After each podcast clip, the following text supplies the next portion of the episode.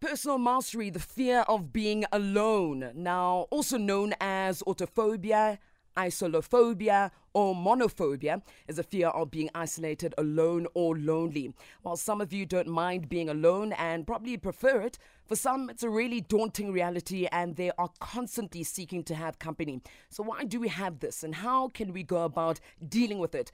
Well, on the line, we are chatting to clinical psychologist, our favorite, Anele Siswana. Good morning, Anele. How are you? Good morning, my sister, and I'm good in yourself. Man, Anele, although you're not in studio with us, that's okay. I was looking forward to complimenting your style. but of course, you are not alone. We are not alone. We've got you here. What are the signs that people have knowing that they're afraid of being alone? I think today I want to ideally see with people who struggle with loneliness. Mm. It's people who then will be in in in the company of other people, but because they lack this sense of connection or intimacy with themselves mm. and everything around them, they would feel the sense that they are on their own.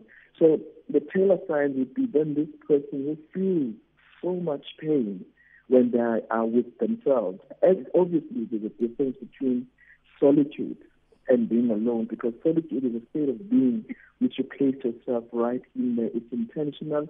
There's a, there's a sense of control around it. Mm. But with loneliness, there's a sense of excruciating pain that finds sure. one in a state where you're like more depressed, mm. where you're sad in this moment of being um, lonely.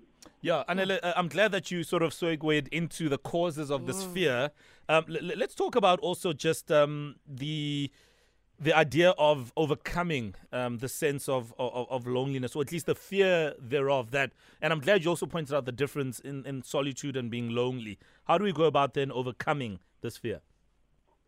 I think this is where now again where I started um, around this psychodynamic perspective of helping us to understand again from child that this person has never felt a sense of connectedness, mm. and this loneliness then now that we need to then deal with we need to go deeper to the root cause of the dynamicness, especially if it is a kind of a chronic loneliness and something that disturbs the quality of life of this person.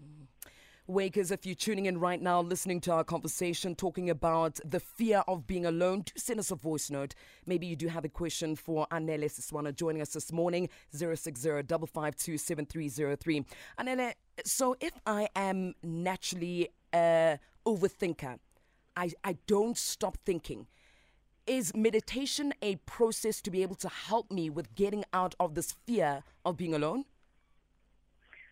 Possibly, because meditation, like we said last week, it's a, it's a state of being where you're in control mm. of your emotions, right?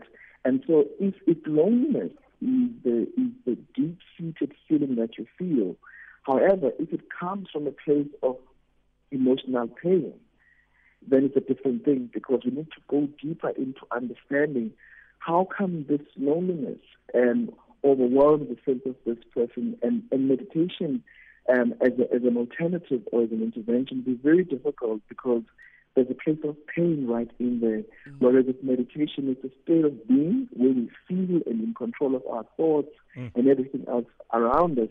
But the difficulty with meditating around loneliness there's excruciating pain mm. that needs a hold space to be processed with a, a psychologist.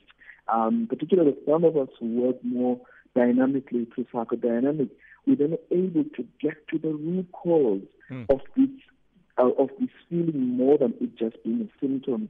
But we work through uh, various factors that have contributed to this constant excruciating feeling. Hmm. Uh, Anele, uh, we don't have a lot of time left, but I want us to touch on the landscape of um, being alone. Uh, because obviously you've got different types of relationships, intimate relationships, or maybe in the context of family, etc. When it comes to intimate relationships, you know, you find people who don't want to be single because they always want to be in a relationship. Is that a, a bad thing, or is there a different way of looking at it? Well, that's subjective. There's a problem, and I'm glad talking about this on Valentine's Day. When you are in a relationship and you use the relationship for your own unmet needs, then there's a danger right there. Mm. Obviously, we want to be in relationships that fulfill us, but ideally, one should come as a sense of a fulfilled being that the love, the romance, and everything that relationship offers becomes secondary. So if you then use the relationship to fulfill your unmet need of loneliness and using a partner mm. as a tool to close this gap, then that relationship becomes difficult. Mm. So ideally, what happens in, in romantic relationship is the other person who feels that this person must close this gap. And if it is an unconscious thing in the relationship, the one who then has to do the work of making the other person happy, of making the other person not to feel lonely, it then takes away the romanticism and everything else around the relationship. So ideally, we should come into our relationships um, with a sense of being able to negotiate our, loneliness. And then when we come together, that space becomes a collaborative space of holding space for this loneliness, but understanding that it is not your partner's responsibility to make you feel otherwise. Mm, absolutely. Anele, we're going to leave it there for now, but as always, thank you so much for your time. And that is clinical psychologist Anele Siswana joining us this morning on Personal Mastery. 10 minutes to 9. The bridge is coming up next. All right, we're out of here. Sabi's coming up next on The Bridge. But another uh, just reminder in case you missed the message since February is the month of love, and uh, we are all about that. If there's somebody that would like to declare the undying love to their partner in the biggest way possible, yes, if you want to propose marriage to your partner and you want to do it live on the radio, we are happy to accommodate you.